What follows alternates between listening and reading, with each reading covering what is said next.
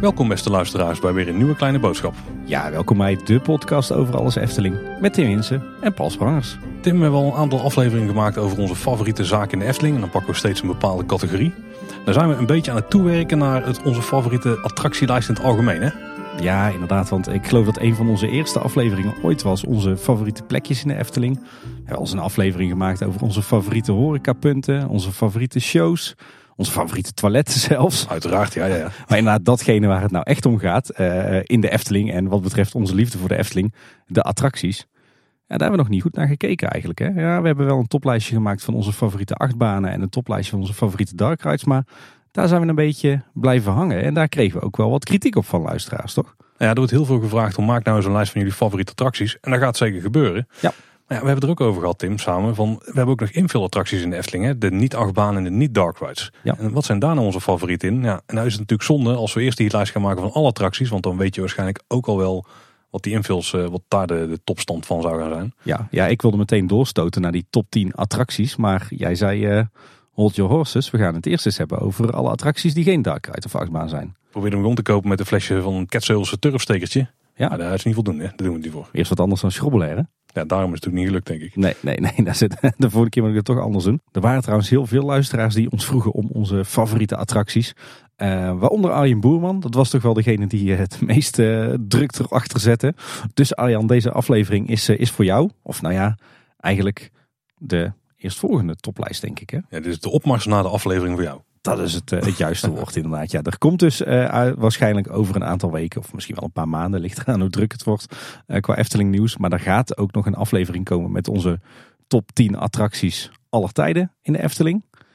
maar vandaag gaan we eerst eens kijken naar ja, de attracties die dus geen dark ride zijn en geen achtbaan.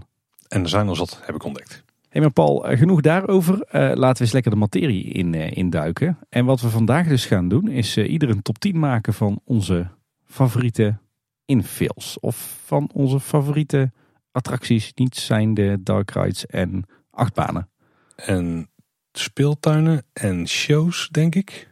Hmm. Ja, dat is op zich wel een goeie, want we hebben deze aflevering dus onze uh, favoriete infills genoemd. Maar ja, wat, wat valt er nou wel en wat valt er nou niet onder? Ik heb zo'n vermoeden dat wij gruwelijk vals gaan spelen met onze definitie. Want ja. Ik denk dat je, als je een beetje naar de klassieke invuls kijkt, dan zijn het simpel te plaatsen attracties die vaak weinig ruimte innemen. Met meestal ook niet al te hoge capaciteit. En als we naar de Efteling kijken, dan, dan hebben ze die wel. We hebben bijvoorbeeld een heel Anton Pieckplein vol, bij wijze van spreken. Ja.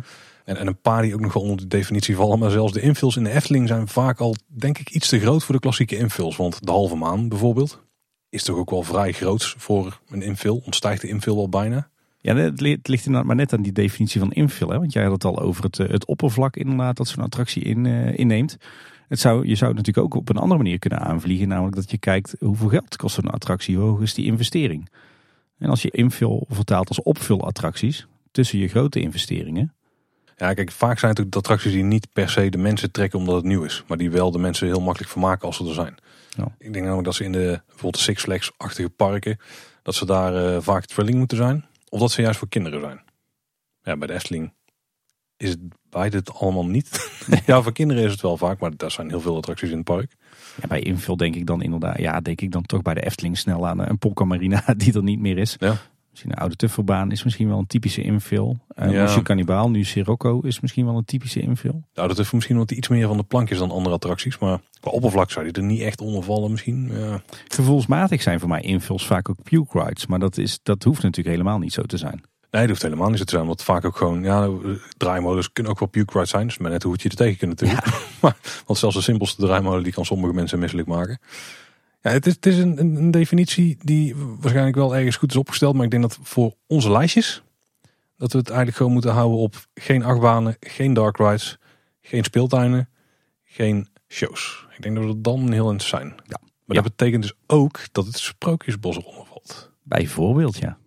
En laaf. Ja. Hmm. Heb jij ze meegenomen in jouw lijstje?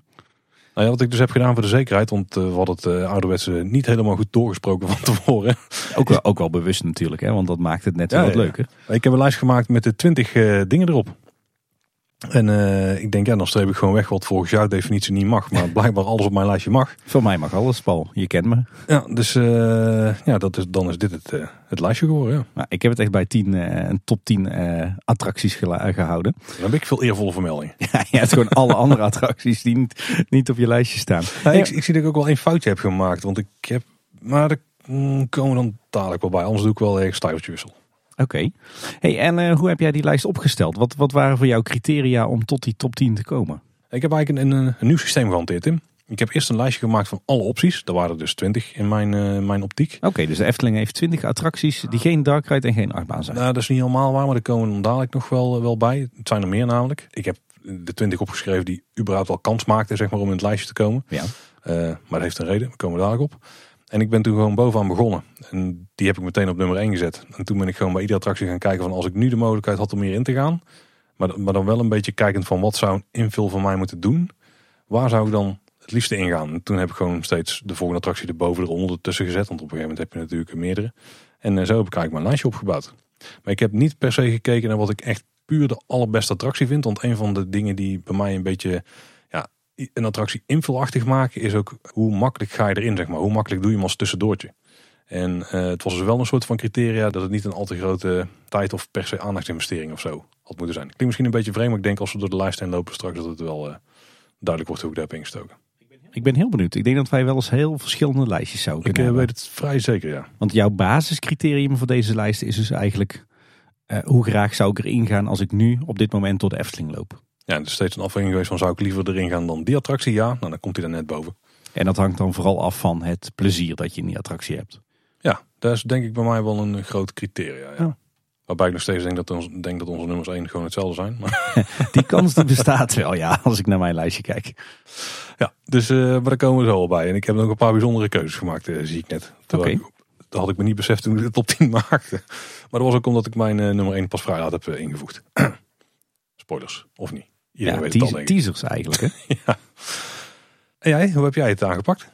Ja, bij mij is het echt een heel gevoelsmatig lijstje geworden. Het kan ook bijna niet anders. Hè? Uh, het is bij mij een combinatie van uh, enerzijds heel rationeel. Uh, hoe goed vind ik deze attractie?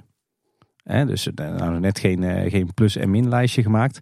Maar anderzijds toch ook hoeveel plezier heb ik zelf in deze attractie? hoeveel plezier hebben mijn kinderen in deze attractie? Want ja, dat is in, in deze levensfase voor mij toch ook wel heel erg belangrijk. Eh, een stukje nostalgische gevoelens. En wat ik eh, merkte dat ik ook heel belangrijk vond bij het eh, opstellen van dit lijstje is... wat maakt de Efteling voor mij nu zo uniek? En welke attracties maken nu dat ik zo ontzettend van de Efteling houd?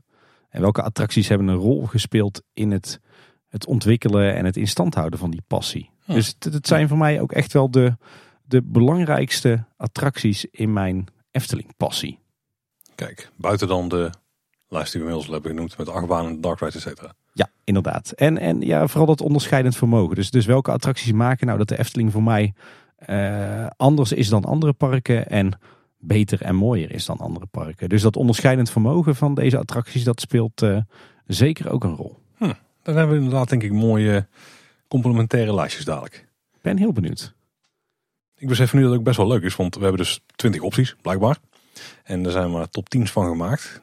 Dus dan is het toch tot het laatste moment spannend wat erin zal staan. Ja, en wat ook spannend is, is hoe dan hier straks weer de achtbanen en de dark rides in worden gevoegd. Maar dat, lieve kinderen, is weer een heel ander verhaal. Zo, die uh, kniplooping zo zo uitverden. Ja. ja, misschien één ding wat inderdaad goed is om te melden, is dat het ook een uh, heel uh, persoonlijke lijst is. Dus ik heb heel erg gekeken naar, naar mijzelf. En er zijn wel wat attracties die bij mij een enigszins puke ride gehalte hebben. En die hebben dan ook niet per se heel hoog geschopt in de lijst. Dus ook dat, zeg maar, de ouderdom die ik uh, steeds meer begin te ervaren, Tim, heeft ook enige rol gespeeld in dit verhaal. Ja, bij mij ook wel. Als ik zo kijk, dan uh, zou, het ook een, uh, zou je het bijna een bejaard lijstje kunnen noemen. Overigens was dit weer echt zo'n zo'n lijstje, Paul. op het moment dat het idee boven kwam drijven en dat hij bij ons op de planning kwam te staan, wat alweer aardig wat maandjes geleden is, liet het me niet meer los. Dus ik had slapeloze nacht. Ik moest eerst dit lijstje uitwerken en daarna kon ik pas weer vredig verder leven. Ik heb hem iets later uitgewerkt, maar... Uh, dat is meestal zo. Zullen we er eens uh, gaan lopen? Lijkt me goed. Dan moeten we eerst natuurlijk bepalen wie mag beginnen. Ja, meestal staat Siri uh, aan mijn kant, hè? Ja, wat, uh, wat kies jij voor, Tim? Kop of munt? Ik doe vandaag kop. Oké, okay, dan ga ik voor munt. Dus als het kop is, mag jij beginnen. Ja. Hey Siri, is het kop of munt? Deze keer is het munt. Volgens mij betekent dat het ik mag beginnen, Tim. Ja, bij hoge uitzondering. Volgens mij eh, begint de tijd te keren. Maar ik ben ook heel benieuwd naar jouw lijstje, dus eh, kom maar op. Ik, denk, ik neem aan dat we ze om en om doen, toch? Ja, zeker. En, Ja. en we werken van 10 naar 1? We werken van 10 naar 1. Ja. Zo gaan de grote apotheose. Zeker. Ja, dan gaan we naar nummer 10. En eh, dat is dus een van die eh, attracties aan het Anton Pieckplein. Staat er gewoon intussen. De Grote Zweef. Ah, Ik moet zeggen dat het een attractie is die ik de laatste jaren weer heb herontdekt. Zeker sinds mijn kinderen daar heel graag eh, in wilden.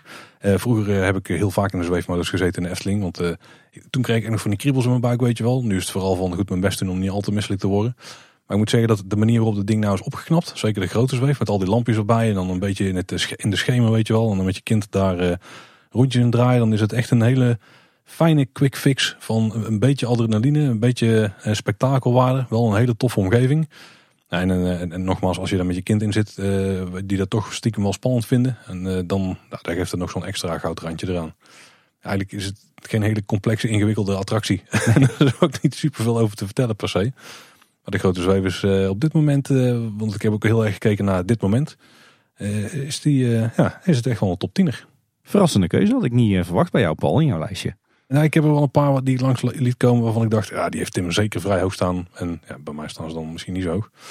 En dit is samen met ook de Vlindermolen, die ook nog in mijn top 20 stond. Daar waren Ja. de twee die ik van het Anton Pieckplein eruit had geplukt, zeg maar, om hem mee te nemen in dit eh, geheel. Eh, waren die ja, toch wel enkele van mijn favorieten. Mooi. En dan gaan we al heel snel door naar jouw nummer 10, Tim. Ja, mijn nummer 10 is het eh, kinderspoor, oftewel de traptreintjes. Is dat jouw nummer 10? Dat is mijn nummer 10. Dat ja. was mijn nummer 20. Echt waar? Nee. Ik vind het echt een verschrikkelijk ding. Vooral nu, hè, omdat ik er dus zelf niet, eh, niet echt goed in kan. Oh nee, dit is echt een verborgen pareltje wat mij betreft hoor. Nou, dan mag je er alles over vertellen, Tim. Ja, nou sowieso heeft het kinderspoor natuurlijk wel wat eh, nostalgische gevoelens eh, voor mij. Dan denk ik terug aan mijn kinderjaren en aan het eh, kinderspoor zoals dat daar nog lag naast het Lavelaar met die kinderkoppen ervoor en dat, dat prachtige blauwe stationnetje. Maar als ik kijk naar het hedendaagse kinderspoor, ja, dit is wat mij betreft echt zo'n onderscheidende attractie. Weet je wel, dit is een van de weinige attracties in de Efteling nog die echt actief is. Dus waar je zelf ook echt jezelf moet inspannen, moet bewegen. Een hele toffe attractie met de kinderen. Dit smeet echt wel een band tussen jou en je kind als je samen in eh, de traptreintjes gaat. Eh, lange historie dus. Ja, wat mij betreft echt, echt helemaal perfect gethematiseerd. Geen, geen ingewikkelde storytelling of zo. Maar gewoon echt 100% die typische Eftelingse piekse stijl die overal is, doorge in is doorgevoerd. In het station, de beeldjes, de landscaping, alle gebouwtjes en de molentjes. En ja, de traptreintjes die echt nog eh, origineel zijn uit de jaren 50. Ja, dit is wat mij betreft echt een, een pareltje om te zien. En ook een, eh, een, een pareltje om te doen. En een heel tof attractietype wat je bijna nergens meer vindt. Eh, behalve hier in de Efteling, waar het eh, ook nog eens bijzonder mooi is, is uitgevoerd. Dus ja, ik vind het wel een verborgen pareltje in het attractieaanbod van de Efteling. Ik ben het eigenlijk op bijna alle punten met je eens. Behalve één ding, dat die heel leuk is om te doen. Want ik kan hem gewoon niet doen. Ik heb het nog een paar keer geprobeerd, maar ik kan gewoon echt niet met enige comfort, of ook, niet eens, dus gewoon zonder comfort, kan, kan ik gewoon niet in die attractie. Ik ben er net iets te lomp of groot voor of zo, denk ik. Ik weet niet. Ja, ik vind me ook niet heel eh, comfortabel meer eh, tegenwoordig. Ik heb hem eigenlijk nooit heel erg comfortabel eh, gevonden. Maar ja, misschien is dat ook wel onderdeel van de charme. En Daardoor laat hij een onuitwisbare indruk uit. Met gewoon een bikkel, Tim. No pain, no gain, toch? Ja, blijkbaar. Ja, ik, ik begrijp hem zeker hoor. Alleen eh, hij staat bij mij dus, stond hij onderaan in mijn top 20 in ieder geval. Omdat ik gewoon echt niet eh, nee, met goed fatsoen in kon. Nou, wat mij betreft echt een eh, verborgen pareltje in het attractieaanbod van de Efteling. En heel tof dat we toch nog ergens een echt actieve attractie hebben. Ja. Eh, avonturenboerderij Molenwaard staat trouwens sinds vorig jaar een, een variant van het kinderspoor. Hè? En daar trap je dus in, in appelkistjes rond. Het minispoor. Ja, daar is hij trouwens van eh, Metaalbouw Emmelen. Dat bedrijf achter eh, de nieuwe Oude Tufferbaan en achter eh, de Zes Zwanen. Maar Die kennen we. die is daar ook wel mm, ja, redelijk aangekleed. Maar die haalt het qua sfeer en qua, qua thema en decor bij lange na niet bij ons kinderspoor. hey, jouw nummer 9, Paul. Ja, maar nummer 9 is misschien eentje die... ja, ik weet niet of jij hem hoger had verwacht. Maar misschien vindt het trouwens zelfs wel bijzonder dat hij in mijn top 10 staat. het spookslot. Oh, Ja, ja. ja. Daar, daar kunnen we denk ik eh, heel veel over zeggen. Ehm, op het moment dat we het opnemen gaan er allerlei geruchten rond rondom het spookslot. Wat er precies mee gaat gebeuren weten we niet. Maar rondom het spookslot gaan sowieso al jaren, misschien wel decennia geruchten dat daar eh, dingen mee gaan gebeuren. Maar het spookslot eh, is ehm, ja, de eerste grote show in de Efteling. Sowieso een van de grootste attractieshows, ja, misschien wel ter wereld zelfs. Een verre voorloper voor die studioshows die je later in Universal Studios en zo hadden. Het is echt een enorme theatershow eigenlijk, hè, die, die hoofdshow. Maar een enorm sfeervolle show vooral. En daarom doet hij het altijd heel goed. je hoeft ook nooit echt lang te wachten. Dus je bent vrij vaak snel binnen. En dan kun je, sowieso vind ik de wachtrij daar heel erg tof. Mocht er ooit iets mee gebeuren, ik hoop dat ze daar echt wel elementen van, van gaan behouden. want je wordt meteen goed in de sfeer gebracht. Vooral omdat het zo ontzettend donker is. Als je daar op een zonnige dag binnenloopt, dan moet je echt gewoon een, een minuut of, wel wennen aan het, aan het donker. Anders dan kom je niet eens verder. Ik doe hem wel veel te weinig. Maar iedere keer als ik die eh, show in ga, dan, uh, ja, dan, dan, dan ja, het is zo makkelijk om je daar te vermaken zodra die show begint, die muziek begint. Ik denk dat ik ook vooral heel erg uh, fan ben, nou, ja, ze kunnen het bijna wel noemen, van de, de verlichting daar, of de belichting. Ja. De, de sfeer die daar heeft met het groen en een beetje die paarse en blauwe tint en zo. Als je dat kleurenpalet alleen al ziet, wat je bijvoorbeeld de Aquanura hebt, dan denk je dus ook al meteen aan het spookslot. Dat is, voor mij is het onlosmakelijk verbonden. Dus ook omdat het denk ik een van de eerste shows met heel veel belichting was die ik ken van vroeger uit. En het zit gewoon nog steeds goed in elkaar. Alleen ja, je zou nu nooit meer zoiets bouwen. Dat is het dan het enige. Dus hier, het is, hier zit denk ik wel een, tandje nostalgie in. Maar nogmaals, ik heb mijn lijst gewoon echt gekeken van... als ik er nu in zou kunnen... en de tijdsinvestering en plezier wat ik ervoor terugkrijg, zeg maar... Eh, dan staat Spookslot nog steeds wel in een solide, op een solide positie, wat dat betreft. Verwacht je dat hij ook in mijn top 10 staat? Ik heb zo'n vermoeden dat hij wel in jouw top 10 staat. Denk het ook. Maar het is wel grappig dat je het zegt dat het spookslot zo tegenwoordig niet meer eh, gebouwd zou worden. Uh, nou ja, het spookslot is eigenlijk natuurlijk, ik denk dat je hem het beste kan kenmerken als animatronics show. Alhoewel er niet heel veel animatronics in zitten. Nou, trouwens, als je gaat tellen, het ook best wel wat. Ja, de vraag is of het animatronics zijn. Of ja. het poppen met een lichte beweging. Ja. Ik denk dat er sowieso weinig animatronic shows meer worden gebouwd uh, tegenwoordig. Al is het maar vanwege de onderhoudskosten van zo'n show. Uh, en je hebt natuurlijk uh, relatief gezien een hele lage spektakelwaarde per vierkante meter. Hè? Want zeker die hoofdshow neemt een enorm oppervlak in. En ja, ik denk dat de, de, de hedendaagse bezoeker toch snel het gevoel heeft dat het misschien een beetje saai is. Omdat je er, vooral denk ik omdat je er niet doorheen gaat en niks ervaart, maar eigenlijk vanaf een afstandje staat te kijken. Er is ook best wel mis met spookslot. Laat daar ook niet onuitgesproken blijven. Ik bedoel, kijk gewoon naar de gaanderij waar je in staat. Dat, is gewoon utilitair. Ja. En Efteling onwaardig tegenwoordig, denk ik. Dus nogmaals, ook dat zou je op die manier zouden ze nooit meer bouwen. nee. nee, dan, eh, dan, had ik eerder een gaanderij verwacht zoals we die bijvoorbeeld kennen bij het meisje met de zwaarstokjes. Ja, dat is precies wat ik al had te denken. Ja. Dat had daar niet meer staan. Ja, ja, ja. Maar goed, misschien gaan we dan iets te diep in op de materie en uh, moeten we maar een keer een aparte aflevering maken over het spookslot. Maar voor nu dus bij jou spookslot op plek 9. Nou, en dan is het wel interessant om straks even te laten horen wat hij dan dus wel is uh, voorgegaan. Dus wat er net buiten de top 10 is gevallen. Ja, jij, jij wilt gewoon uh, je eervolle vermeldingen kwijt. Ja, ik heb er een keer een bericht in, dus nou uh, ga ik ook nou, gewoon spokkelen. Groot gelijk, groot gelijk. En uh, jouw nummer 9, Tim? Ja, ik denk dat dit wel een verrassende is. Ik ben benieuwd of jij hem had verwacht in mijn top 10. Maar dit is een attractie die ik toch wel recent weer echt ben gaan waarderen. Hmm. Zeker geen invul, denk ik. Oh, is, vooral in de warmere periodes van het jaar? exact. ja, ja, ja, ja. ja, op plek 9 bij mij eh, de Piranha. Ja, ja, ja dat snap ik. Zeker. Ja. Een attractie waar ik echt lange tijd uh, heel weinig mee heb gehad. Dusdanig zelfs dat er echt jaren zijn geweest dat ik er uh, echt maar een aantal keer per seizoen in ben geweest. Soms zelfs hele seizoenen helemaal niet. maar de laatste tijd, sinds we kinderen hebben, hebben we hem toch echt herontdekt. Voornamelijk dankzij het enorme enthousiasme van de kinderen. En de gewoonte om op koude en regenachtige dagen, als je toch in je regenkleding rondloopt, om dan juist uh, twee of drie keer in de Piranha te gaan. Want ja, dan kan je toch niet nat worden. En je hoeft niet te wachten. en dat inderdaad ook. En ja, op die, uh, eigenlijk ben ik uh, dankzij die beide zaken de Piranha enorm gaan, gaan waarderen weer. Ja, wat mij betreft heeft de Piranha een enorme spektakelwaarde en herhaalwaarde eigenlijk is zo'n eh, waterattractie is, uh, is het toch wel een must-have in je park. Als je een beetje uh, gerespecteerd thema of attractiepark bent, dan moet je een goede waterattractie hebben. En ik denk dat de Piranha echt een topper is in die categorie. een hele uitgestrekte baan, heel erg gevarieerd, heel veel verrassingselementen, veel watervallen. het feit dat je echt vrij ronddrijft, dat is natuurlijk ook redelijk uniek als je het vergelijkt met andere waterattracties. En uh, hij is gewoon best wel snel, best wel spannend. Je wordt er goed nat in meestal. En uh, ja, er zitten gewoon zoveel leuke elementen in. En daarnaast het prachtig uitgewerkt thema. Mooi gebouw, mooie rotspartijen, uh, prachtige landscaping in thema. ja, eigenlijk is dit gewoon de perfect gethematiseerde waterattractie. Met ja, dus een hoge spektakelwaarde. En zeker favoriet bij mijn kinderen. En bij mij eh, moet ik zeggen dat hij toch ook wel heel erg in, eh, in waardering gestegen is de laatste tijd. Om nog maar te zwijgen over de zomeravonden. eh, wat natuurlijk echt een hoogtepuntje is. Want juist dan moet je zeker in de Piranha. Want eh, met, eh, als het buiten donker is en de, alle Misschien, sfeerverlichting eh, staat misschien aan. moet je even stoppen met uh, aan prijzen. Oh, ik vermoed dat hij dus ook in jouw lijstje eh, terugkomt dan, Paul. Maar eh, ja, nee, ook hier weer wat mij betreft echt een, eh, een topattractie. Eh, in het eerste, eh, op het eerste gezicht zou je hem niet verwachten in mijn lijstje.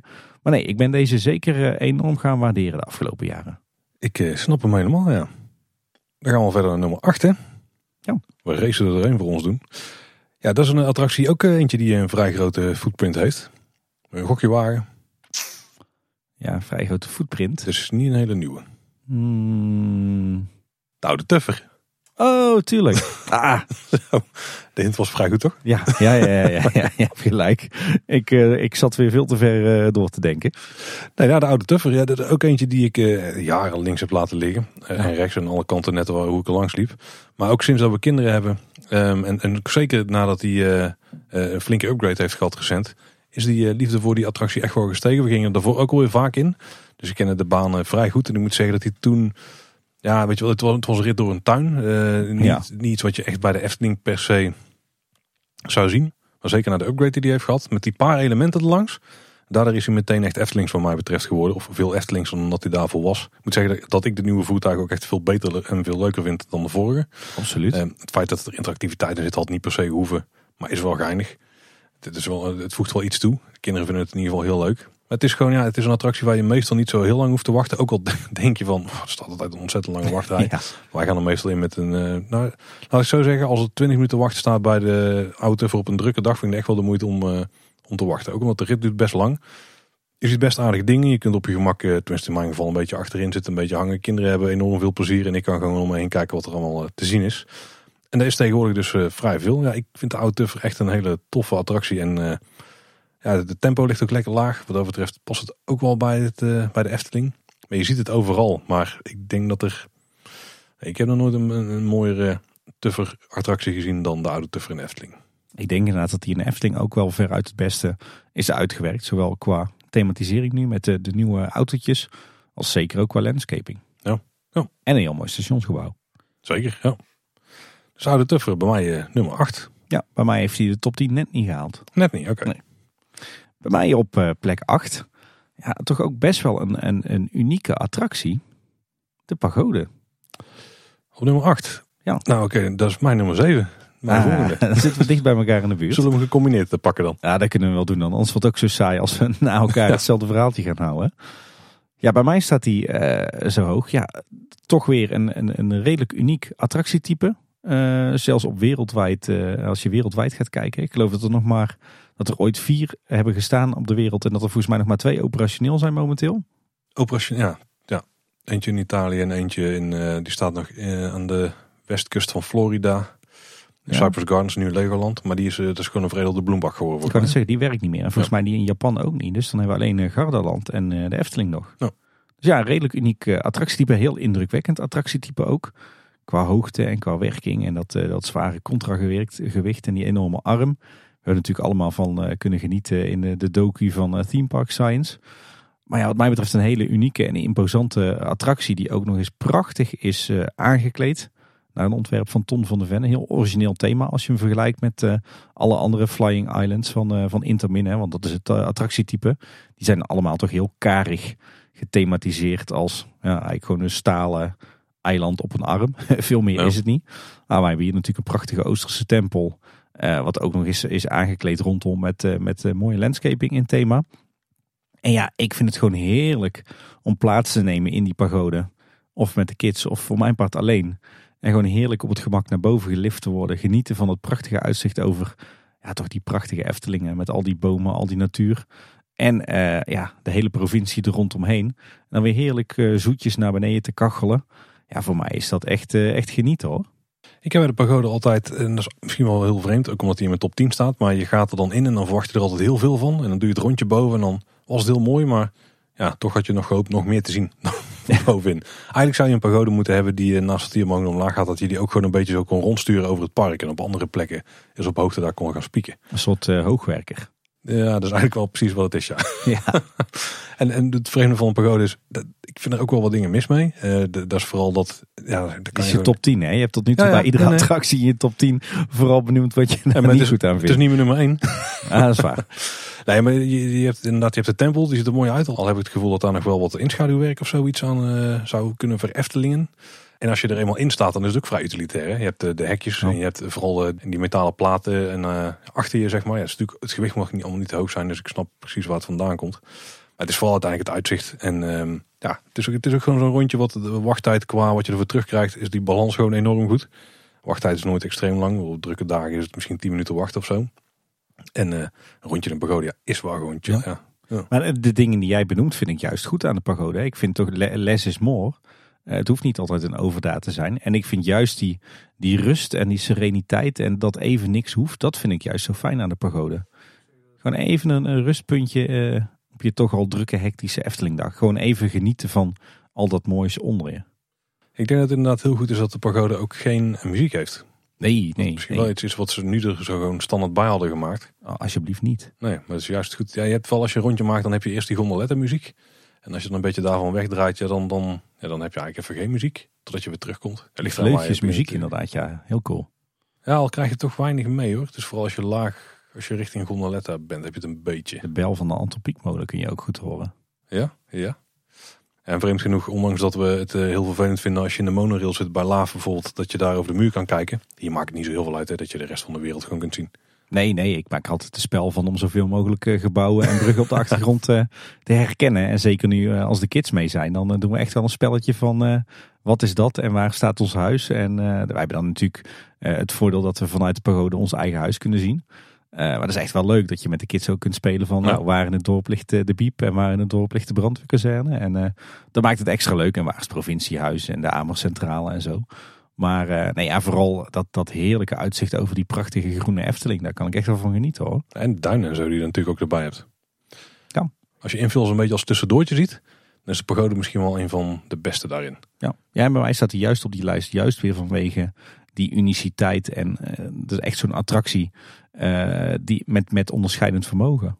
Ja, jij zegt universiteit, maar je hebt natuurlijk wel heel veel van die uitkijktorens in attractieparken. Ja. Dat is op zich niet zo heel uniek. Maar vaak zijn het van die torens die langs zo'n eh, ja, zo'n grote paal omhoog eh, draaien, zeg maar. Ja, zo'n halve euro mast eigenlijk. Ja, zo ja. ja.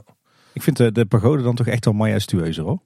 Ik vind het juist, ja, de de Efteling mag ook niet zo hoog bouwen op dat punt. Maar juist die oplossing is vrij geniaal wat dat betreft. En dat het überhaupt werkt, ja, nogmaals, kijk 10 Park Signs, want eh, dan leer je daar enorm veel over. Ja, geniaal attractietype. Net als de Piranha, eigenlijk waar we het net over hadden. Hè. Ook een, eh, een toppertje van Intamin. Ja, maar net iets minder uniek. Ja. Nou ja, qua Rapid is hij wel uniek. Maar oh, niet te veel spoilen, want ik moet daar ook nog iets over zeggen dadelijk. Dus dan hadden, hadden we mijn nummer 8 en jouw nummer 7 eigenlijk. Nee, en dan ben jij meteen weer met de nummer 7. Ja, dan wordt het een klein beetje saai, want dan val ik ook weer een beetje in herhaling. Want op eh 7 staat bij mij, ik, ha- ik had hem eh, erin proberen te smokkelen in onze Dark Ride aflevering. Dat lukte helaas niet. Dus, eh, dus dan komt hij hier terug. Het spookslot. Kijk, ja, had ik vorige jou, zeker. Ja, misschien zelfs nog een paar plekjes hoger. Ja, nou, er zijn nog wel wat anderen die nog wel verwacht langs de horen komen dadelijk. Dus Ja. mm, ik weet niet. Ik weet niet, misschien één plekje hoger of zo bij jou. Ja, ja, ik moet zeggen, ik heb ook heel lang zitten twijfelen tussen mijn nummer 6 en 7. Misschien dat, eh, dat ik toch nog een stuivertje wisselen, maar voor nu staat hij op plek 7. Nee, ja, waarom eindigt het spookslot bij mij eh, relatief hoog? Ja, ik denk vooral toch eh, vanuit nostalgische gevoelens. Spookslot is bij mij altijd als, als kind al samen met mijn opa een must-do geweest. Ja, heerlijk, zo'n animatronic show met al die poppen, met, met die prachtige muziek van Camille Saint-Saëns. Al die details, de belichting, de effecten, de Pepper's Ghost. En dan hebben we het over, eh, over de hoofdshow. Maar eigenlijk is de hele voorshow vanaf het moment dat je op het voorplein staat. En dan langzaam maar zeker naar binnen wandelt. En eh, in de wachtrij terechtkomt in de Vlederikenzaal bij de Oosterse Geest. Ja, het zijn allemaal ook weer, weer esthetische pareltjes. Hè? Prachtig uitgewerkt naar een ontwerp van Ton van de Ven. Eh, heel spookachtig, maar tegelijkertijd ook stiekem heel Eftelings. Ja, Dus echt horror met een Efteling tintje. En eh, zo ongelooflijk veel details met zoveel liefde en zorg gemaakt. Eigenlijk zouden vijf zintuigen hier ook een, eh, een docu over moeten maken. Zit ik Oeh. me net te bedenken. ja. Misschien een, voor, een leuk volgende projectje voor de jongens. Dus ja, dat, dat is er allemaal goed aan. Wat mij betreft echt wel een Efteling klassieker. En eh, mocht die daadwerkelijk weggaan, eh, en die geruchten die hoorden we tien jaar geleden al en die horen we nu weer. Misschien zijn ze inmiddels zelfs bevestigd, u weet. Dat zou zo maar kunnen, ja. Op het moment van opname van deze aflevering in ieder geval niet. Ik denk wel dat ik hem eh, ga missen. Aan de andere kant moet ik zeggen, ja, wat jij ook al zei Paul, het, het hele concept van Animatronic Show is toch wel een klein beetje verouderd. Dankzij een gebrek aan aan interactiviteit en, uh, en spektakelwaarde. En inderdaad, er zijn aardig wat plekjes in het spookslot die eigenlijk echt niet meer kunnen heden ten dagen. Maar ja, toch staat hij bij mij zo hoog, omdat het wat mij betreft echt een, een Efteling klassieker is. En ook extreem Eftelings, met ook voor detail. Gewoon heel mooi. En ja, ik kan er nog steeds enorm van genieten om een bezoekje te brengen aan het spookslot. Eens. Ja, dan gaan we naar mijn nummer 6, Tim. En uh, hier kom ik dus een beetje in de problemen, had ik naar de rand bedacht. Ik had namelijk een hele lijst gemaakt van attracties. En had ik het uh, Sprookjesbos en een Laaf had ik eraf gelaten. Uh, spoiler, een van die twee die komt daar terug. Je denkt dat je over 30 seconden weet welke. maar ik had een, een los element eruit al als invul meegenomen in mijn lijst. Want op nummer 6 staat bij mij de zes zwanen. Oh, ik denk nou komt hij met de slakkenmonorail. Nee, nee, nee, nee, die niet. Nee, de zes zwanen die heb ik los uit het Sprookjesbos gelift. maar ik heb het net even gauw gecheckt en jij vond het goed hè? Ik, eh, ik vind alles goed, Paul. En Zes Zwanen is, wat, ja, misschien een hele bijzondere. Maar nogmaals, dit was gewoon een lijst waarbij ik ging kijken van waar zou ik dan, als ik daar kon instappen of in de wachtrij in ieder geval kon stappen, waar zou ik dan in willen. En Zes Zwanen is wat dat betreft echt wel een, een populaire bij mij. En dat heeft daar ja, niks te maken met het white systeem, want dat is verder helemaal niet spannend. Maar het is daar het totaalplaatje wat je meekrijgt. En de sfeer waar je echt in super korte tijd helemaal ingebracht wordt. Ook dankzij de muziek van René die daar hangt, die helpt daar enorm aan mee. En ja, het is echt gewoon een, een bijna een kleine dark ride hit. Ja, daar is het eigenlijk gewoon. Het is een mini shotje dark ride. Ja, ja we kregen later ook commentaar op onze uh, toplijsten van de, de dark rides. Dat daar eigenlijk uh, de zes zwanen tussen had gemoeten. Hè? We hebben toen ook gezegd, maar qua lengte doet hij gewoon... Ja, dan haalt hij denk ik niet het minimum wat een dark ride moet zijn. De discussie heb je al bij Merlin's Quest, waar je toch echt wel een minuut of anderhalf, twee binnen bent. Ja, bij de zes zwanen is het als je geluk hebt, omdat er iemand heel traag instapt, misschien uh, eh, 30 seconden of zo. Maar meer dan daar is het echt niet. Nee, ik denk dat het geen dark ride is, maar je hebt wel alle dingen die een dark ride goed maken in een heel klein tijdsbestek. Ja, ik denk dat dat de reden is dat hij voor mij op die uh, toch wel vrij hoog in de lijst staat. Hij is vrij veel dingen voorgebleven, dus moet je wel iets goed doen. Ik vind hem een verrassende keuze. Ik moet zeggen, ik had hem uh, zo niet benaderd. Ik heb de Zes Zwanen uh, niet, niet als aparte attractie benaderd bij het opstellen van mijn top 10. Ik denk ook niet dat hij erin had gekomen op het moment dat ik het wel had gedaan. Ik denk dat hij voor mij dan net te klein is en net te weinig suspense, net te weinig spektakelwaarde of ervaringswaarde om het op te nemen tegen de andere attracties in deze lijst. Maar ik, ik snap wel wat je zegt. Als je kijkt naar, eh, naar, naar puur kwaliteit en uh, Efteling kwaliteit en Eftelings gevoel. Ja, dan is dit natuurlijk wel een toppertje. Hè? Met een prachtig oog voor detail op uh, alle mogelijke manieren. En wat je net een paar keer aanhaalt, vind ik ook wel een mooie bij de Zwanen. Want je zegt van ik vind het fijn als zo'n attractie een beetje dat je er tot rust kunt komen. Dat is hier ook. Want van de muziek en zo, ja, daar kun je bijna niet alleen maar dan heel chill, chill worden. Alleen het duurt net te kort om echt helemaal tot rust te komen. Ja, precies. Daar is, daar is daar wel een dingetje. Je stapt in, een beetje haast en dan zit je. Nou, dan, dan duurt het net te kort om echt die rust te kunnen pakken. Dat probleem heb je met mijn nummer 6 zeker niet. Nou, dan ben ik heel benieuwd wat jouw eh, nummer 6 is, Tim. Ja, een klein beetje een old one out. Want ik denk, we hebben het net erover gehad van over uh, of iets Efteling waardig is of iets Efteling niveau heeft. Uh, ook voor detail. Nou, dat geldt allemaal niet heel erg voor deze attractie. Ik heb deze nog vooral instaan omdat het uh, ja, bij mij toch gewoon een guilty pleasure is. Hoor. Echt een genietattractie. Mijn nummer 6, de Gondoletta. Ja, die heeft voor mij lange tijd best hoog staan op het lijstje. Totdat ik aan het einde een aantal moest invoegen. Maar ik snap hem zeker. Ja, en waarom Gondoletta zo hoog op mijn lijst? Uh, ja, wat ik net eigenlijk al een beetje inleidde. Uh, ik kan enorm genieten van uh, een rondje in de gondoletta als rustpuntje op een drukke Eftelingdag. Zeker als het een beetje mooi weer is, als het zonnetje schijnt op een warme dag. Heerlijk om even 20 tot 30 minuutjes er even tussenuit te stappen. En gewoon lekker met het gezinnetje in een, een eigen gondoletta bootje. Een ijsje mee, flesje drinken mee, de lunch mee eventueel. En gewoon heerlijk even uitrusten, achterover zitten. genieten van een, een briesje wind op die siervijver. Eh, en vooral genieten natuurlijk van eh, die prachtige natuur. En, eh, en ook alle attracties die natuurlijk stiekem langs de oevers ziet staan. Ik vind het heerlijk om daar gewoon even te relaxen. Een beetje mensen te kijken. Een beetje wegdutten misschien af en toe wel. Als de kinderen er niet bij zijn. Anders is dat heel onverstandig moet ik zeggen. En eh, nee, ik vind het gewoon stiekem, de, de gondoletta met name de, de siervijver zelf eigenlijk een, eh, een prachtig stukje Efteling. En ook dit is eigenlijk wel weer een, een unieke attractie. Want ik denk dat, eh, dat vrijwel ieder ander park al lang deze attractie had opgedoekt. zodat ze vier of vijf achtbanen in het water hadden kunnen zetten aan deze vijver. Dus ik vind het wel heel bijzonder en uniek dat de Efteling zo'n zo'n genietattractie die een enorm oppervlakte in beslag neemt. En waarschijnlijk ook redelijk duur is in, in onderhoud en exploitatie. Dat die er toch nog steeds is. En ja, ik denk ook dat het goed is voor het aanbod van attracties in de Efteling. Hoor. Dat het eh, niet alleen maar achtbanen zijn en puke rides en, eh, en eh, dark rides. Maar dat je ook gewoon nog van dit soort heerlijke relax attracties hebt. Ja. Gewoon echt genieten. Toen je net trouwens jullie hele lijst fourage noemde die je meenam, dacht ik van misschien een stok om de meeuw eh, te weren is ook geen overbodige luxe. Maar daar heb je geen last van. Ik, we nemen daar ook niet allemaal tegelijkertijd mee op. Was heel of, of, of. Die snap ik zeker. Hij stond bij mij ook vrij lang hoog op mijn lijstje. Vooral omdat het echt een, eh, een unieke attractie is. En als je hier de, de, wacht, voor- de wachttijd versus wat je ervoor terugkrijgt eh, bekijkt, dan is, die, ja, dan is die verhouding heel erg goed. Want je bent echt even wel een rondje aan het maken. En omdat je ook niet stilstaat, is er eigenlijk altijd wel iets om je heen te zien, zeg maar. Je gaat ook langs een paar paden, zie je nog mensen. En vooral het stukje nu met de baron maakt dat stukje... Ja, misschien wel van een van mijn favoriete stukjes van... eh, Ja. en eigenlijk wat, het stukje wat daarvoor zit. Dat zijn denk ik mijn twee favoriete delen van de, van de route. En maar stond die op plek 14. Dus, mm, Van die tegen. Nou, redelijke notering. Hey, dan komen we in onze top 5. Hè. Dan, eh, dit moeten echte toppertjes worden. Ja, nou, er komt nog wel eentje, denk dadelijk, eh, die misschien wat discussie eh, waard is. ik heb ook nog een bijzondere vreemde eend in de buit.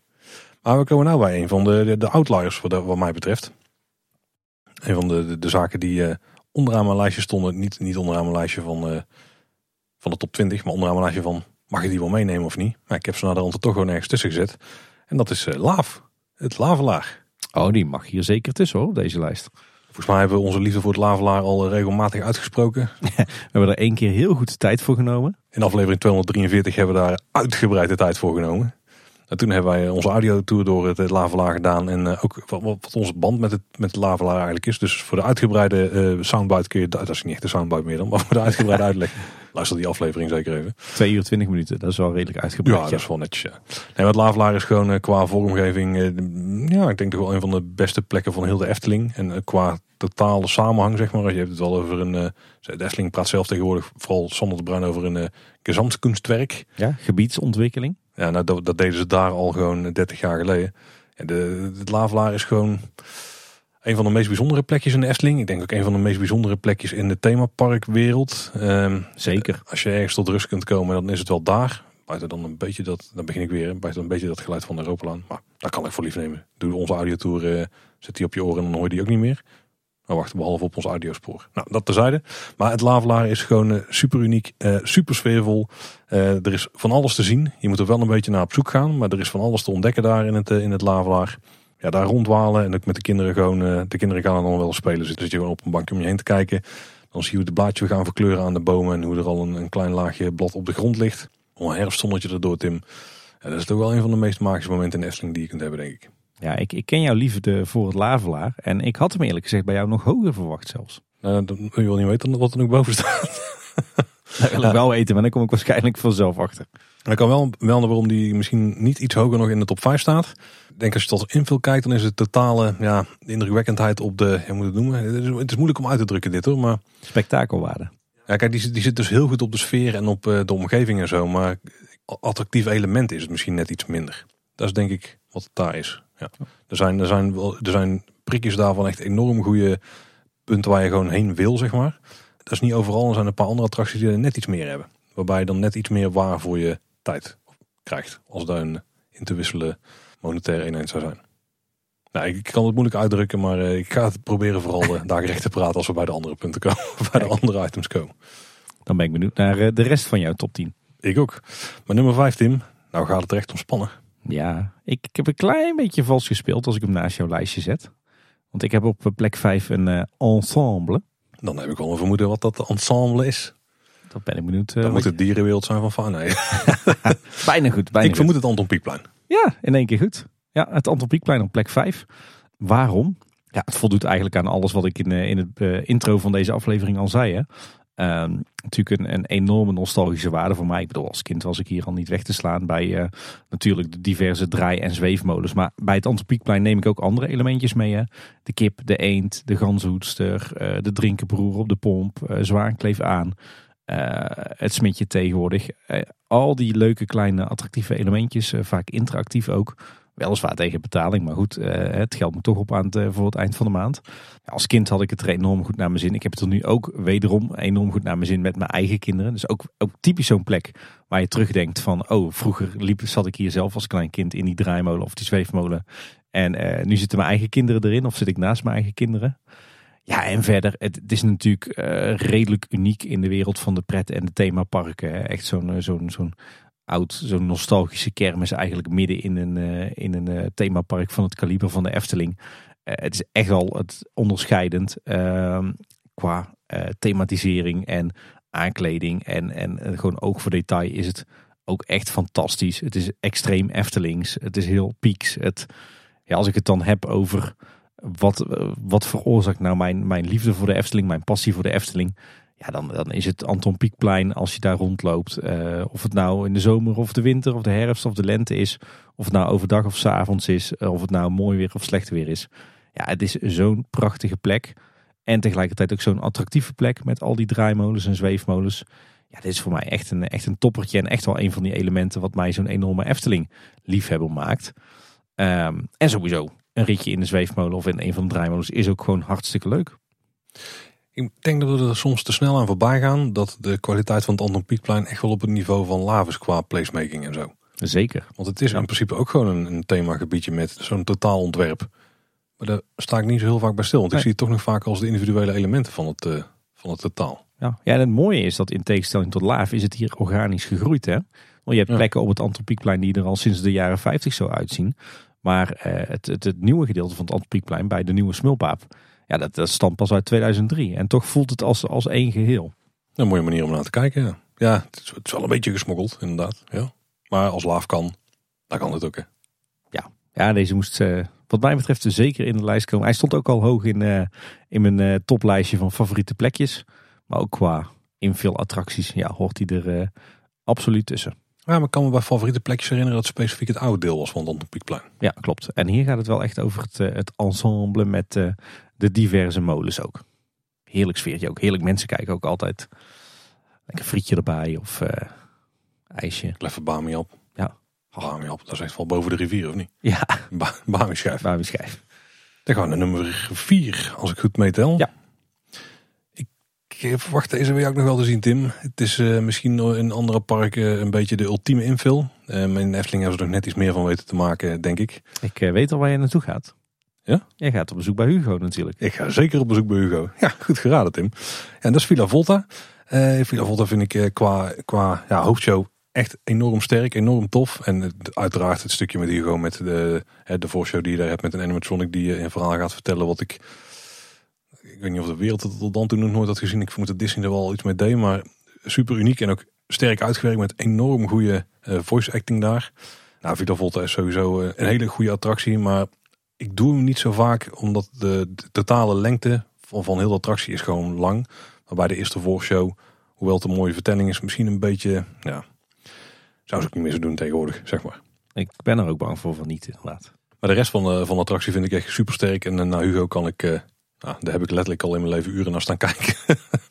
ik kan niet het hele verhaal quoten denken zoals jij het wel uh, kan, Tim. Nep-fan. Ja, daar ben ik wat dat betreft zeker. Maar het is vooral bij mij de hoofdshow wat, wat, ik, wat het echt de moeite maakt om daar heen te gaan.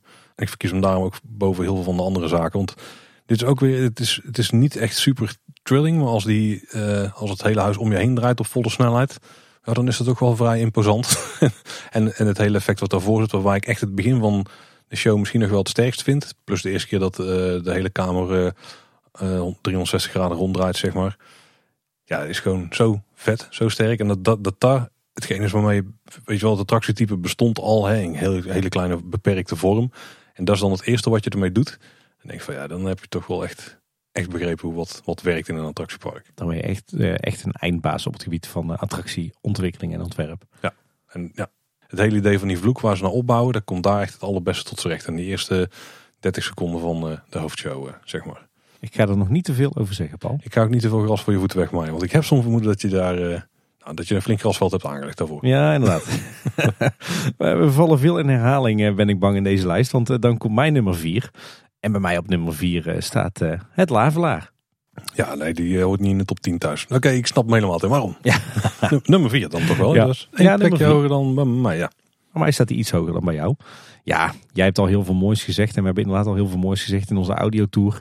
Maar nog even kort samengevat. Ja, het is gewoon een heerlijke plek. dat is wel heel kort, maar uh, we hebben het wel eens met een heel lelijk woord over immersive theming. Hè? Echt uh, afgesloten zijn van de buitenwereld. En uh, binnen die wereld waar je begeeft, daar klopt het plaatje compleet. Nou, dat is hier zeker. kijk naar het, het, het, achtergrondverhaal van Tom van de Venne. Het verhaal der Laven. kijk naar het dorpje zelf met al die prachtige organische bouwseltjes. enerzijds heel organisch, maar anderzijds wel gebouwd met authentieke bouwmaterialen en, en bouwmethodieken. Het klopt allemaal. Ontzettend veel verschillende vormen van gebouwen. Uh, het, straatwerk uh, ziet er prachtig uit. Het groen, het water. overal is aan gedacht. Alles is een thema. prachtige decors, prachtige animatronics. Ja, dit is gewoon top. En ook wat mij betreft, enerzijds een plek om ontzettend te genieten. Want ik vind het heerlijk om eens een half uurtje of een uurtje door het Lavelaar heen te dwalen. En gewoon heerlijk te genieten van al die details en al die decors en, en, en, en ook gewoon de mensen die er rond aan het dwarrelen zijn. En anderzijds heeft het toch zeker ook wel spektakelwaarde, want uh, zeker nu, nu ik kinderen heb, kom ik er toch best vaak en die willen dan toch even van de glijbaan, even over de stapstenen, uh, over uh, lijn zweefhuis, over de bruggetjes heen en weer en bij Laaf Elektriek even aan die schakelaar trekken, een keer op de wip, een keer voor de lachspiegels. Dus er is stiekem ook ontzettend veel te doen. Dus ja, wat mij betreft echt gewoon op alle mogelijke manieren uh, een topattractie in de Efteling. Zeker onderscheidend. Zeker een attractie uh, die mijn, mijn, mijn passie voor de Efteling heeft, uh, heeft gevormd. Ja, en het is gewoon oogverblindend mooi. wat jij ook al zei, of het nou in de zomer is, in de herfst of in de winter. Het, het is gewoon altijd mooi in het Lavelaar. En er is zoveel moois te zien. Echt een pareltje. En uniek qua thema, uniek qua, qua verhaal. Ja, wat moet ik er nog meer van zeggen? Echt een toppertje binnen de Efteling. Waar ik nog wel benieuwd naar ben, want ik had hem losgetrokken, maar had jij de monorail als onderdeel van gezien of als los onderdeel? Daar wil ik het in deze lijst in het geheel niet over hebben. ik had hem losgetrokken. Ja, ik heb hem genegeerd. en dan stond hij, stond hij op nummer 17.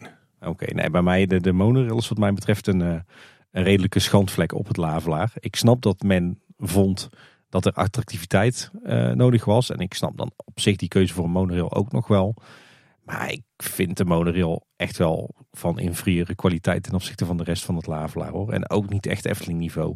Ja, nou als je onze audiotour ook luistert, dan hoor je continu die piepende bandjes op de achtergrond ja. van de monorail. En ja, die rust die daar hangt, doet het een klein beetje aan af. Ja, de, de, voor mijn gevoel heeft, heeft de techniek ook gewoon een te prominente rol in die attractie. Je ziet overal dat spoor, overal die kolommen, inderdaad dat geluid van die slag. Ja, oké, op die reden, op die manier. Als je er eenmaal in zit, dan valt het wel een beetje weg. Maar als je er de rest van het lavelaar hebt, heb je het wel, ja. Maar neem niet weg dat, ondanks dat, gewoon nog steeds wel... Uh... En een van de mooiste plekjes in het park. En ook een van de, mijn favoriete attracties in het park. Ja. ja. Dan gaan we naar jouw uh, nummer drie, Paul. Ja. Daar nou was het echt spannend. Daar is hij ook wel, denk ik. Wat bedoel je? Dat is misschien een, een, een, eentje die je absoluut niet verwacht nog nadat je weet wat het net is geweest. Uh, ja, inderdaad. Als ik kijk naar wat er op mijn eigen lijst over is, denk ik, well, dat is niet per se nog iets voor Paul uh, zit daartussen. Dus verras me. Op plek 3 staat, uh, laten we maar gewoon zo noemen zoals we hem inmiddels kennen, Sirocco. Maar ik ken hem nog vooral als Monsieur Cannibal, want ja? Sirocco hebben we nog niet gedaan. En dat is wat mij betreft... Oké, verrassend. Vooral heel verrassend. Nou, binnen de Efteling is het namelijk wat mij betreft denk ik de ultieme invul. Uh, kleine ik vind het wel vals spelen want ga, ga, heb jij hem al beoordeeld, zeg maar? Nee, nee, ik, ik de kwaliteit. Als, ik beoordeel hem als Monsieur Cannibal, want die ken ik. Ja. Maar ik noem hem Sirocco, omdat op het moment dat de aflevering uitkomt, is Monsieur Cannibal hier al lang weer vergeten. Ja. Dat is van vroeger. Ja, precies. Nou, dit, dit, dit, dit, is wat mij betreft echt de ultieme invul. Het is een kleine footprint. Uh, de capaciteit is nog wel vrij redelijk trouwens. Maar de spektakelwaarde is vrij hoog. En ik heb deze echt vooral puur beoordeeld op het uh, attractietype. Terwijl ik dat bij de rest van de lijst eigenlijk nergens heb gedaan. Maar het is van de, de spektakel uh, richting Puke Ride dingen wel de, degene die ik nog het best kan handelen tegenwoordig. Dus zeg maar, als je bal een rondje of drie, dat trek ik nog wel. Ik denk dat tegen ja. vijf dat het wel pittig gaat worden. Maar een keer of drie, vier, volgens mij is vier een record het afgelopen jaar geweest. Vier keer achter elkaar. Je hebt, je hebt ook kinderen die deze attractie helemaal geweldig vinden. Ja, en dat is ook wel de reden dat ik hem weer heb herontdekt. Want ik, het is weer zo'n attractie die ik dus lang links heb laten liggen. Want meestal als ik naar het park ging, eh, alleen met toen nog, uh, was toen nog niet eens mijn vrouw denk ik, maar met vriendin. Uh, dan waren gewoon achtbanen raggen en af en toe een dark ride doen, weet je wel. En dan tussendoor doen we nog iets anders leuks. Maar herkenbaar. Dus je kan die bal gingen wij nooit in toen. Toen ik klein was ben ik er wel heel veel in geweest. Maar sinds dat de kinderen die hebben ontdekt, en het voordeel van Monsieur Cannibal is dat je er ook vrij snel in mag. Volgens mij gewoon als je kunt zitten, je bereid hoeft het nog niet eens. Als je vastgehouden kan worden, dan is het al prima. En die bevalt het zo goed. En sinds dat moment zijn uh, take-copies rides, wat dit in principe natuurlijk is in de basis, uh, zijn eigenlijk een must-do. Dus als we ergens komen en er staat zo'n ding, dan moeten we die altijd gaan doen. Waarbij ik moet zeggen dat die van Toverland ook vrij spectaculair is, omdat die nog uh, jou alle kanten opwerpt. Maar uiteindelijk is het toch wel een beetje ja, het lompen zeg maar, van Monsieur Cannibal maakt die toch, ja, wel, ik weet niet, wel indrukwekkender dan de rest. Want meestal zit je iets krapper op elkaar. Bij Monsieur Cannibal zit je nog verrassend ruim. Ik weet niet hoe het daar bij, of nu bij Sirocco is. Het is als ik denk aan infills, dan is dat echt de allereerste attractie die bij me binnenkomt. En als ik, als ik gewoon ga kijken naar waar zou ik nu als liefst, het liefst als volgende instappen, dan staat die wat mij betreft vrij hoog in het lijstje. Want je krijgt zo'n korte tijd er zoveel voor terug, zeg maar. Nou, ik, ik, ik, ik weet niet. Het is, hij is gaan groeien de afgelopen ja. jaren. En, en, ik ben ervan gaan houden een beetje. Maar niet, niet qua hoe hij eruit ziet. Nee. Want dat absoluut niet. Maar wel qua gewoon attractietype op zich. Het is, het is zeker een invul volgens het, het boekje. Het is er echt een letterlijk volgens het boekje. Ook de enige in mijn top 5. En een van de weinige echte puke rides in de Efteling natuurlijk. Ja, de halve maan is de andere denk ik die daar uh, wel onder valt. Ja. Bij mij heeft hij het uh, niet gehaald in de top 10. Uh, even, de halve maan even min trouwens. Alhoewel zowel de halve maan als de Monsieur Cannibal ook echt toppers zijn bij mijn kinderen. Dat zijn ook echt de must-do's allebei. Maar in mijn lijst, nee, daar hebben ze net niet gered. De halve maan is bij mij er eentje die kan ik niet zo goed mee handelen. Als ik daar bovenin ga zitten, dan ben ik na één keer ben ik er wel echt klaar mee. Ik ben erachter dat het een kwestie is van je, je, moet er weer even inkomen. Als je maar vaak genoeg hem toch weer doet. Dat zou het kunnen zijn. Ja. Vroeger heb ik hem echt ook, dat was ook gewoon, weet je wel, woensdagmiddag na school dan nog even naar de Efteling. Ja, dat was gewoon een keer of vijf, zes achter elkaar geen probleem. Maar ik ben er niet meer aan gewend. Ja, die oudste van mij die is dol op de halve maan. Dus toen een paar jaar terug, toen, toen ik er weer aan moest, gaan, aan moest geloven, toen was toe, af en toe lichtjes misselijk. Maar nu is het voortaan ieder bezoek in de halve maan. En dan, uh, dan wend je lijf op de een of andere okay. manier aan. En nou. je moet een uh, goed bodempje leggen. Misschien dat hij dan uh, later nog gaat stijgen bij mij. Ooit. Maar op dit moment stond hij op nummer 15 stond de halve maan. Ja. We zitten dan nummer 3 voor jou Tim. Ja, nummer 3 voor mij. Villa Volta. Op nummer 3? Ja. Ja, oké. Okay, dan denk ik dat ik je 1 en 2 wel heb. Ja. Ja, ik ben benieuwd of dat je goed zit of niet. Want mijn nummer 2 is vrij verrassend denk ik. Maar, oh, dat, dat denk ik niet. Oké, uh, maar ja, Villa Volta op, op plek 3. Als ik strikt kijk naar, wat, wat, naar, naar echt attracties als in echt een ride, dan, uh, dan staat die denk ik het hoogste in mijn lijstje. De andere twee zijn, uh, daar kan je over, over discussiëren of dat nou echt attracties zijn of niet. Ah, nee, dat is niet helemaal waar. Is in ieder geval denk ik van, van, van de echt serieuze rides degene die het, het hoogste is geëindigd. Ja, het zal geen verrassing zijn, hè, want ik heb het wel vaker geroepen in deze podcasts. En volgens mij zelfs ook ooit nog een keer in een crossover met Team Talk ja, Villa Volta is wat mij betreft uh, een van de pareltjes van het park. Uh, jij, hebt, jij hebt de attractie net ook al bejubeld. Op zich het, het, het originele deel van, uh, idee van een draaiend huis. Zoals we dat bijvoorbeeld kenden uit uh, Bobbejaanland. Ik weet nog dat ik er in mijn jeugd in Bobbejaanland een paar keer mee geweest. Echt verschrikkelijk dat ding. okay. maar als je dan ziet wat de Efteling ervan heeft gemaakt. dat draaiende huis doorontwikkelen naar het madhouse zoals we dat nu kennen. Uh, het, het allereerste madhouse en wat mij betreft van alle madhouses die ik gedaan heb op de wereld, en dat zijn er stiekem best een hoop, nog steeds veruit de beste. En uh, als je inderdaad kijkt naar de, naar de hoofdshow, ja, gewoon dat samenspel van die prachtige muziek van, uh, van Ruud Bos, met die verlichting en die bewegingen. de ene keer gaat het wat beter dan de andere keer, die synchronisatie. Maar als het goed gaat, ja, die hoofdshow is zo enorm sterk. Ook prachtig aangekleed natuurlijk. Maar ook als je even uitzoomt naar, het, uh, naar het hele, uh, de hele attractie. Ja, het verhaal is natuurlijk ook top. Hè? Het is natuurlijk, uh, je ziet bij andere madhouses dat er vaak een beetje een verhaaltje bij verzonnen wordt. Bijgekocht is, ja. Bijgekocht zelfs, ja. Nou ja, hier, hier past het verhaal natuurlijk perfect op het attractietype. Het, het klopt helemaal voor je gevoel. Sowieso een tof verhaal, tof thema met, een, met regionale roots. de prachtige animatronic van Hugo van der Loonse Duinen. Overal een toffe soundscape prachtige uh, voorshowruimtes. Nou, het gebouw uh, is zelf ook een pareltje. Uh, de landscaping ervoor met die formele tuin. Ja, het is eigenlijk een, een relatief kleine en goedkope attractie. Maar hij is zo ongelooflijk goed tot in detail uitgevoerd. En ja, wat mij betreft nog steeds een van de pareltjes van het park. En nog steeds het allerbeste madhouse ter wereld. Dit is echt, ook dit is weer een van die attracties die wat mij betreft zeker mijn liefde voor de Efteling heeft doen, doen groeien. En dan op nummer 3 maar. Ja. Ik ben heel benieuwd naar nummer 2 en 1, maar ik heb, ik heb een idee. Ik heb een idee. Oké. Okay. Dan komen we volgens mij uit bij jou nummer 2 al hè? Ja. Nummer 2 en 1 zijn echt gruwelijke cheats wat mij betreft. Maar nummer 2 heeft eigenlijk helemaal niks weg van een invul. En je hebt hem zelfs al genoemd. Oké. Okay. Piranha. Wauw. Die is uh, ook geëindigd bij jou. Uh, dit is denk ik echt de ultieme attractie die ik jaren links heb laten liggen. Sterker nog, als je mij een lijstje had laten opschrijven van uh, Efteling attracties dan had ik hem tot een jaar of drie, vier geleden was ik hem denk ik bijna vergeten. Misschien zelfs wel. Net als ik trouwens. Ondanks dat hij gewoon enorm veel plek in beslag neemt en echt heel goed erbij ligt. Ook zeker tegenwoordig. Maar dit is een attractie die ik ook echt heb ontdekt. Vooral omdat ik weer een paar keer met groepen mensen naar de Efteling ben geweest. In plaats van met z'n tweeën. Ja. Ik denk dat dit echt de ultieme groepsattractie is in het park. En als je met een groep beleeft, dat ook echt veruit de beste manier is om te doen. En dan kan ook met je gezin zijn uiteraard. Dus zo, uh, ook zo hebben wij uh, herontdekt laatst. Maar volgens mij was het een keer met uh, een paar mede Efteling liefhebbers dat we daar een rondje hebben gedaan in het donker. En toen was ik meteen weer verkocht aan dat ding. En daarna ook nog een paar keer in geweest met bijvoorbeeld collega's. De spanning tussen aircodes van wie gaat er nat worden en heel dat spel. Wat je dan die interactie die je hebt in, in zo'n bootje. Dat is echt een gouden ervaring. En iedere keer lacht je eigenlijk helemaal kapot. Het is een attractie die dingen doet en die sfeer brengt die andere attracties gewoon niet echt hebben, zeg maar. Absoluut. En, Stiekem is het een hele interactieve attractie eigenlijk. Ja, heel erg, ja. En als je uh, dan kijkt naar de landscaping rondom de hele attractie, want die paden die erachter liggen, zeg maar, dus als je vanuit de Houtenbrug eroverheen komt, of als je vanaf, vanaf Joris en de Draak die kant op loopt, of gewoon linksom het gebouw, uh, daar naar boven loopt, dat ook echt zo'n zo'n verstopt stukje Efteling is. Die landscaping daar en de manier waarop die stukjes zijn aangelegd, ja, ik vind echt een paar van de mooiste stukjes van het, van het park. Nu heb je dan ook die kwelbeelden erbij nog. Nou, een leuk stukje interactiviteit, maar qua thema en zo past het ook gewoon perfect in. Uh, ja. Tenminste, de, de historicus uh, onder onze luisteraars zullen er waarschijnlijk honderd dingen op aan te merken hebben. Maar qua uitstraling past het perfect in het geheel. Ja. En de manier waarop de rotsen erbij liggen. En vooral hoe de, hoe de belichting dan s'avonds is, als het donker wordt. Oh, dat is toch echt gewoon... Echt een pareltje. Ja, dan heb je ook weer dat stukje typische Efteling magie, denk ik, als je daar zo doorheen ja. gaat. Ja, het is wel grappig hoe een attractie die eigenlijk een beetje, ja wat is het, de Inca, uh, Azteek-achtige thematisering, hoe die tegelijkertijd toch Eftelings kan zijn. Ja, dat klopt. Want ik denk dat daar het licht ook wel echt een heel groot ding doet in de avonden.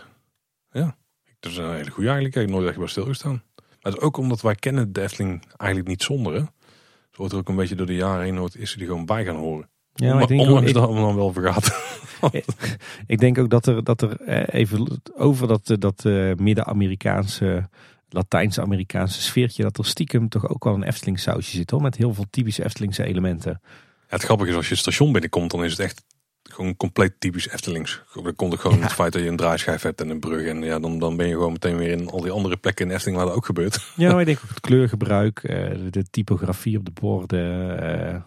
Ja, soms een beetje knullig gangetje waar je dan doorheen gaat voordat je het gebouw binnenkomt. Ook typisch Eftelings. En, ik, en in als we dan, en ik heb het al een paar keer gehad over de, beetje de beloning die je voor het wachten krijgt, zeg maar. Hè? De, Ja. Wat je terugkrijgt voor de tijd die je erin stopt.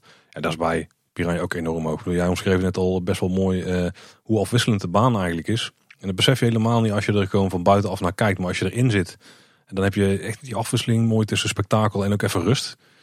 Maar dan komt er wel een ander bootje aan en gaat hij jou inhalen. Gaat hij jou die, die waterval induwen, zeg maar. hè. Dat zijn toch dingen waar je dan continu mee Ja. bezig bent. En nogmaals, met een groepje is dit echt gewoon, denk ik, de beste attractie om te doen in het hele park. Ja. vind het wel bizar. We zeggen allebei eigenlijk letterlijk hetzelfde over de Piranha. We zijn even enthousiast, maar bij mij staat hij op plek 9 en bij jou op plek 2. Ja, het is die, ik heb echt naar die, die, die invulwaarde dan toch een beetje gekeken. Maar nogmaals, Piranha is natuurlijk echt helemaal geen invul. Ja. Veel te veel plek in beslag. Capaciteit is veel te hoog. Kosten waren veel te hoog waarschijnlijk.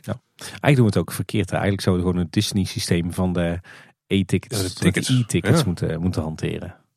Ja, dat was wel handig geweest. Maar dat hebben we in Efteling niet, Tim. Nee. Dus ja, Nee. dan nou top hè. Precies. Maar dit was geen eh, A of B of C ticket geweest.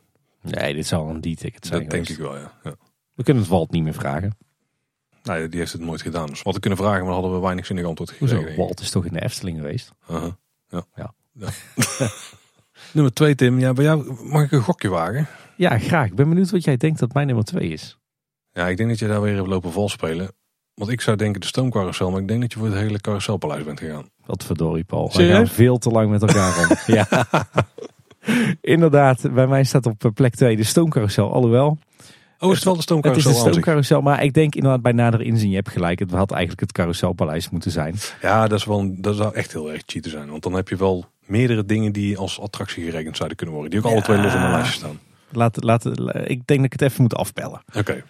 Waarom de stoomcarousel plek 2?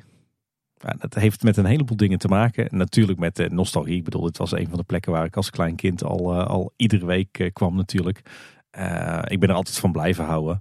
Nu met kinderen heeft het ook weer ontzettend veel spektakelwaarde en herhaalwaarde. Want ieder ritje is weer anders. Ik heb er natuurlijk zelf ook nog mogen werken. Maar eh, ja, wat, wat ik vooral zo fijn en zo goed vind aan de stoomcarousel... is dit is gewoon echt een stukje eh kermisnostalgie, kermisromantiek... En echt cultureel erfgoed van nou ja, minimaal 125 jaar oud. Dus je hebt hier gewoon echt een, een enorm gebouw met een prachtige gevel. Met daarin een echte saloncarousel. Extreem zeldzaam nog. Eh, heel veel kunst, heel veel schilderijen, heel veel beeldhouwwerk. Het is allemaal meer dan 100 jaar oud.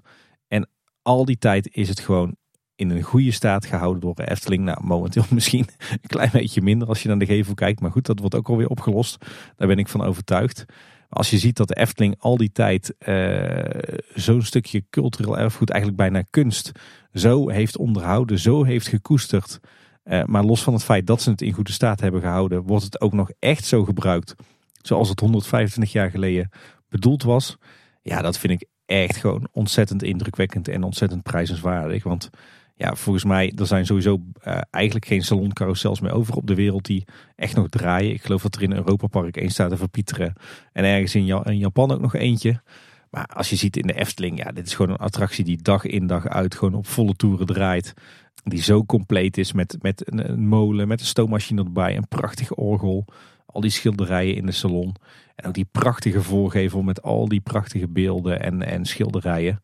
Ja, dit is gewoon echt een stukje kunst en echte, echte geschiedenis in een park als de Efteling. Ja, dat is wel echt uniek. En ik denk dat er weinig parken van een kaliber van de Efteling zijn waar je ja, zo'n stukje gewoon echte historie terugvindt, wat nog echt gekoesterd wordt. In hoeverre is de rit voor jou zelf nog belangrijk? En de, de ritervaring, zeg maar? Of kan jij gewoon kan je het niet loslaten dat je door die salon heen gaat en dat daar, eh, want vlak ze niet uit, schitterende schilderijen hangen? Wij hebben ze al een keer eh, uitgebreid Ja, eh, onder de loep genomen. ja. Nee, dat is zeker. De- ritservaring zelf daar hebben we het nog niet eens over gehad. Maar ik vind het ook heerlijk om een rondje op die carousel te maken hoor. Hij gaat stiekem best wel hard hoor. En best wel lomp. In hoeverre draagt het feit dat die in een salon ronddraait in plaats van buiten mee aan de ervaring bij jou? Absoluut. Heel Ja, erg. Dat is echt wel, wel, wel, wel van groot belang. Eh, en qua sfeer. Hè, met, eh, prachtig met al die lampjes. En ook als de bar open is en mensen zitten aan een tafeltje aan een biertje. Ja, dat is ook weer echt zoals het 125 jaar geleden ook al ging. Hè? Dus het is en dat cultureel erfgoed. En die sfeer. En dat licht. En dat geluid. Ja, heerlijk. Dus de Vermolenmolen en de Anton Pieck eh, molen die kunnen echt niet tippen aan de stoomcarousel. Nee, never nooit niet. Sowieso al niet qua uniciteit en qua cultuurhistorische waarde. Maar ook niet qua beleving. Ik vind, ik vind het interessant dat het, eh, de hele historie voor jou hier echt enorm belangrijk is. En ik snap het wel hoor. En zeker omdat jij je hebt er ook gewerkt, dus dat, die band heb je nog niet eens aangehad, Tim. Nee, ik heb het heel kort aangestipt, maar ik heb er eh, snel overheen gepraat. Ja, Anders inderdaad. krijgen we weer commentaar van Rob van de radio. Maar ik, ik kan me wel voorstellen dat dat ook enorm bijdraagt aan de waardering voor de attractie. Ja, als je weet wat erachter zit. Ja, het was ook heel, het was sowieso heerlijk om op die molen te staan in je Efteling pakkie. Maar het was nog mooier om onder die molen te liggen in een overal. En die molen van 125 jaar oud eh, te smeren met eh, een oliesnuitje. Want ja, op dat moment voelt het echt alsof je eh, een telg bent van de familie Janvier. Maar dan 125 jaar later bij wijze van spreken. Nee, maar ik, vind- ja, ik vind het gewoon echt, dit is wel echt een van de, van de onderscheidende dingen aan de Efteling. En als je dan kijkt naar het ensemble, eh, laten we wel wezen, eh, de dioramahal zelf is natuurlijk niet heel bijzonder. Maar het diorama zelf is dan Ja. ook alweer absoluut eh, een pluspunt. Als mijn nummer 11. Nou, ja, ook over het diorama hebben we natuurlijk al een keer een, een audiotour gemaakt. Maar ja, als je het hebt over ook voor detail en Eftelingse stijl en Piekse stijl, dan is het natuurlijk ook een topper. Maar voor mij het geheel van het hele carouselpaleis, binnen en buiten, met die prachtige molen, met de bar, met de salon. Ja, dit is voor mij, wat mij betreft, echt een, eh, ook weer zo'n pareltje in de Efteling. En ja, hij staat wel heel hoog in mijn top 10. Hoger denk ik dan dat hij bij ieder ander zou staan. Maar met eh, ja, toch wel goede reden, denk ik. Ik denk dat het ook wel invulcriteria ook heel erg goed de lading dekt. Oppervlakte is beperkt. En als je, en dit is echt compleet achterstevoren, maar als je kijkt wat, een, wat mooie populaire invuls vaak doen, dus dan pakken ze een heel simpel attractietype of, of gewoon een willekeurig attractietype, maar de kleden ze dan goed aan. En in principe is dat hier ook gebeurd. Hè? Al was dat natuurlijk de intentie vanaf het begin af aan al. Want Ja. het is geen talokan of zo waar ze gewoon een, eh, een puke ride mooi hebben ingekleed. Maar uiteindelijk is het wel wat er hier gebeurt. Het is, uiteindelijk is het gewoon een draaimolen. Ja. Maar wel een hele, hele mooie stijlvolle omgeving en heel goed bijgehouden. En met een heel flink stuk historie. Ja. En dat maakt hem inderdaad wel uniek. Ja, ik had hem ook niet anders verwacht hem dan heel hoog bij jou op de lijst. dus eh, Grappig. ja, zeker. Ik dacht, dit wordt de grote verrassing in mijn lijst, maar toch niet. Wat mij Dus betreft niet. Ik ben benieuwd Oké. of de luisteraars het zo hebben ervaren. Ja, dan, dan nummer 1, Tim. Ja, het, ik denk dat we elkaar de hand kunnen schudden. ja toch? dit is geen verrassing. Ook, ook als je weet welke criteria wij van tevoren hanteren. Ja, dan is er maar één ultieme, meest Eftelingse attractie ooit. Die voor ons beiden gewoon niet anders kan zijn dan hetzelfde. Waar we ook misschien niet eens zo heel veel over hoeven te zeggen eigenlijk. Ja, dat is Sprookjesbos. Oh, ik dacht dat je kleuterhof ging zeggen, maar... Nee, speeltuin uitgekleed. Oh, ja, ja, ja. Nee, ja, inderdaad, bij mij ook op één eh, het Sprookjesbos. ja, ja, wat gaan we daarover zeggen? Ja, gewoon het hart van de Efteling op alle mogelijke manieren, toch? Als je net al mijn argumentatie hebt gehoord, dan denk je misschien van, dit slaat dan toch helemaal nergens op. Nou ja, sowieso is qua invul, als je dit als een invul rekent, qua oppervlak slaat het natuurlijk helemaal nergens op. Als je kijkt naar het geld wat erin is geïnvesteerd door de jaren heen, slaat het helemaal nergens op. Nee. Ja, hij moest op een lijstje terugkomen. Maar ik denk dat bij het Sprookjesbos, dat, ik had het net al over die tijd die erin investeert om maar even terugkrijgt. Ik denk dat het Sprookjesbos een van de unieke plekken is in het themapark Wereldland. Omdat daar gewoon niet alleen de dingen die je ziet en de, de sprookjes die je tegenkomt heel belangrijk zijn, maar ook echt wel de stukken ertussen. En ik denk dat heel veel mensen het onderschatten en dat je denkt van, nou ja, je kan toch daar een sprookje neerzetten en daar een sprookje. Maar ik denk dat een aantal van die paden echt essentieel zijn om gewoon bos te laten zijn. En dat je echt dat klassieke Efteling gevoel, wat, wat je vroeger op wel meer plekken in het park had denk ik dan nu, maar dat je gewoon rondwaalt door een bos en dat er af en toe gewoon een attractie opduikt. Daar heb je daar nog echt. Ja. Dat is echt wat ik vroeg, vanuit vroeger eh, uit associeer met de Efteling, weet je wel. Dat je door zo'n bospad loopt en dat er in één keer een stukje station van een Pegasus uit een, eh, uit een zijpad steekt, bij wijze van spreken, weet je wel. Of eh, dat je Ruigrijk inloopt en daar tussen de bladeren in één keer in de verte de Python ziet opduiken of zo. Dat is echt wat ik associeer met de Efteling. En in de Sprookjesbos heb je daar nog echt. Ja, en, en onderschat ook niet wat dingen doen als een mooi pad van rode gebakken klinkers, een Anton Pieckbankje, een lantaarnpaaltje, en een Ja, rieten afvalmand. paddenstoeltje langs eh, de route Ja. inderdaad, ook niet onbelangrijk. Ja, het Sprookjesbos is, het ultieme stukje Efteling. Ja. Ja. Ja, 100% mee eens. Ben wat mij betreft op alle mogelijke manieren het hart van de Efteling. Niet alleen geografisch en ook niet alleen qua historie. Maar ja, voor mij staat het Sprookjesbos toch eigenlijk ieder bezoek wel centraal. Ik denk dat er weinig bezoeken zijn dat ik niet in het Sprookjesbos ben. Ik ben eigenlijk altijd wel of eh, om een deel van het Sprookjesbos te bezoeken. Met een aantal sprookjes met de kinderen. Of eh, soms doen we het gewoon volledig. En dan zijn we er ook twee of drie uur bezig. En vaak is het ook even een, een snelle, doch sfeervolle afsnijroute. Ja. Maar ja, inderdaad, eigenlijk kom ik ieder bezoek wel één of meerdere keer in het Sprookjesbos. En ja, wat kunnen we er verder nog over zeggen? Het is natuurlijk gewoon ultiem Eftelings. Met enorm veel oog voor detail.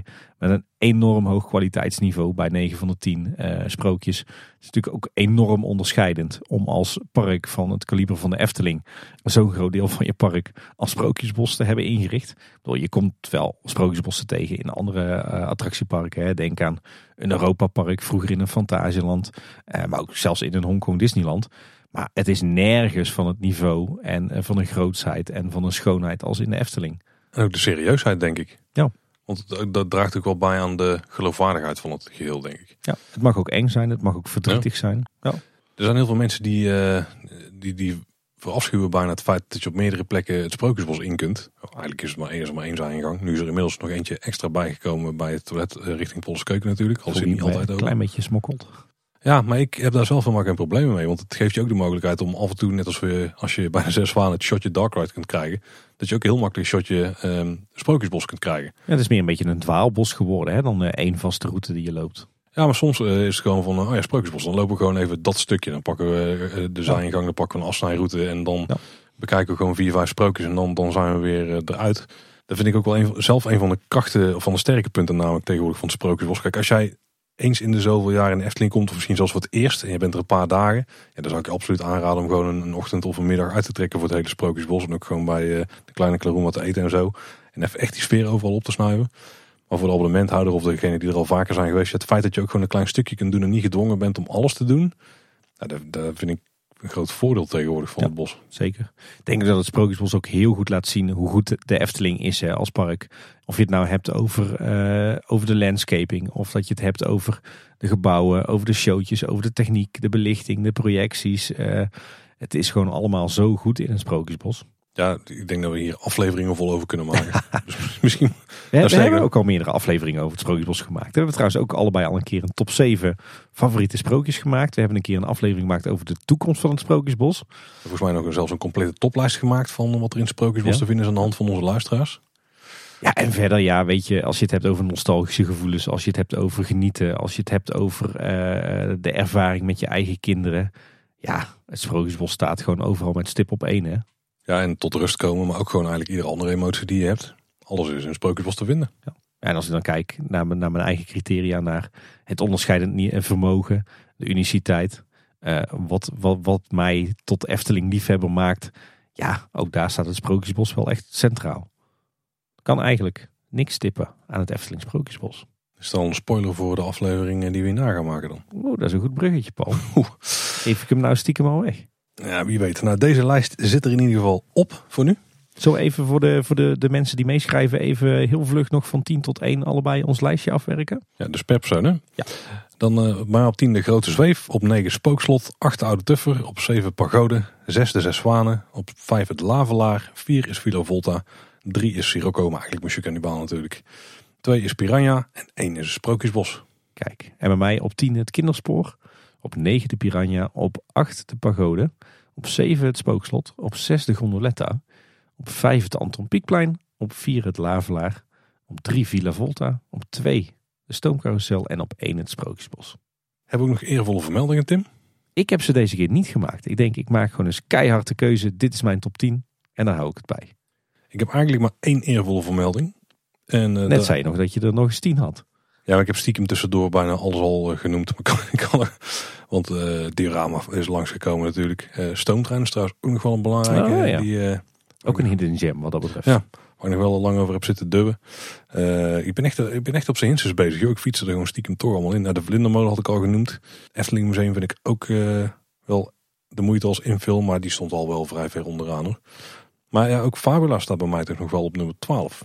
Dat is vrij hoog. Heeft ook met de kinderen te maken. Dat is de reden dat we nog Ja, vrij regelmatig ingaan. Maar ik kom er nooit uit dat ik spijt van heb dat ik erin ben gegaan. Terwijl ik er bij Panadroom echt wel had. Ja, nee, dat herken ik wel hoor. Wij gaan eh, tegenwoordig ook, nou, eens in de twee bezoeken wel een keer in Fabula. Zowel voor de film als, als zeker ook voor de speelwereld. Nou, ik bedoel, wij gaan echt wel vaak voor de film. En de kinderen vinden het feit dat ze naar de rand kunnen spelen natuurlijk mooi. eh dat vinden ze mooi meegenomen. Maar, maar de enige echte eervolle vermelding die ik heb. was er eentje die, eh, als hij nog had gestaan, echt in de top 10 had gemoeten. En dat is eh, Polka Marina. Ah, Wat dat betreft echt wel ook een van de ultieme invuls qua criteria die een invul zou moeten hebben. Kleine footprint. Eh, ik, ik vond het echt altijd een hele toffe rit. Eh, ook vrij uniek nog eh, in de wereld op een manier. Vooral ook, ook hoe die is aangepakt. Ook het heen en weer schudden van een koggemode. En je zit mooi op hoogte daar. hè. Best wel aardig uitzicht ook rondom op Ruigrijk. maar Paul, ik ga je even stilzetten, want we hebben, als ik op onze uitvoerige planning kijk, ook nog een aflevering gepland staan met de zaken die we het meest missen. Ja, weet ik niet zeker dat hij daar per se hoog op zou staan. maar ik vond het als invul was wel echt een van de ultieme, ultieme invuls in het park. Dat is wel een Dus- invul voor het boekje, ja. Mogen we zeker niet eh, onvermeld laten. En dat was ja. Heb, heb jij nou eentje uit het hoofd waarvan je denkt van... Nou, ik er zo aan terugdenk, had ik hem toch eigenlijk wel moeten noemen. Nee, ik sta nog steeds wel achter mijn lijst. Misschien dat ik een beetje eh, nog twijfel over de volgorde. Maar goed, er komt dus over een tijdje een aflevering met onze, ja, onze top 10 attracties. De ultieme aflevering waar Arjen Boerman onder andere eh, om gevraagd had. En dan kunnen we misschien nog wel wat shuffelen in de volgorde. Want dan moeten we natuurlijk ook nog eh, onze favoriete achtbanen en onze favoriete dark rides tussenvoegen. En ik weet zeker dat bij mij de volgorde dan anders wordt. Want eh, ik ga dan andere criteria hanteren dan nu. Oeh, Want als je naar, dan gaan we echt naar het totaalplaatje kijken van attracties. En dan gaan er een aantal wel wat zakken op de lijst ten opzichte van waar ze nu staan, vermoed ik. Wat weer een interessante. Ik heb al wel een lijstje staan met mijn- ultieme top 10. Maar ik denk dat ik daar nog wel wat in ga reshuffelen. Ja, dan zit het er weer op voor, voor vandaag, Tim. We zijn er onze favoriete invuls heen. Ja, het was eigenlijk eh, voor ons doen een, eh, een korte en een makkelijke aflevering. Hè? Ja, nou ja, makkelijk. Ik denk dat we veel kritiek gaan krijgen op onze criteria van wat een invul is. Want dat klopt natuurlijk van geen kanten. Maar we moesten iets doen. Ja, de, de, de, de afleveringstitel Onze top 10 attracties niet zijn de dark rides en achtbanen.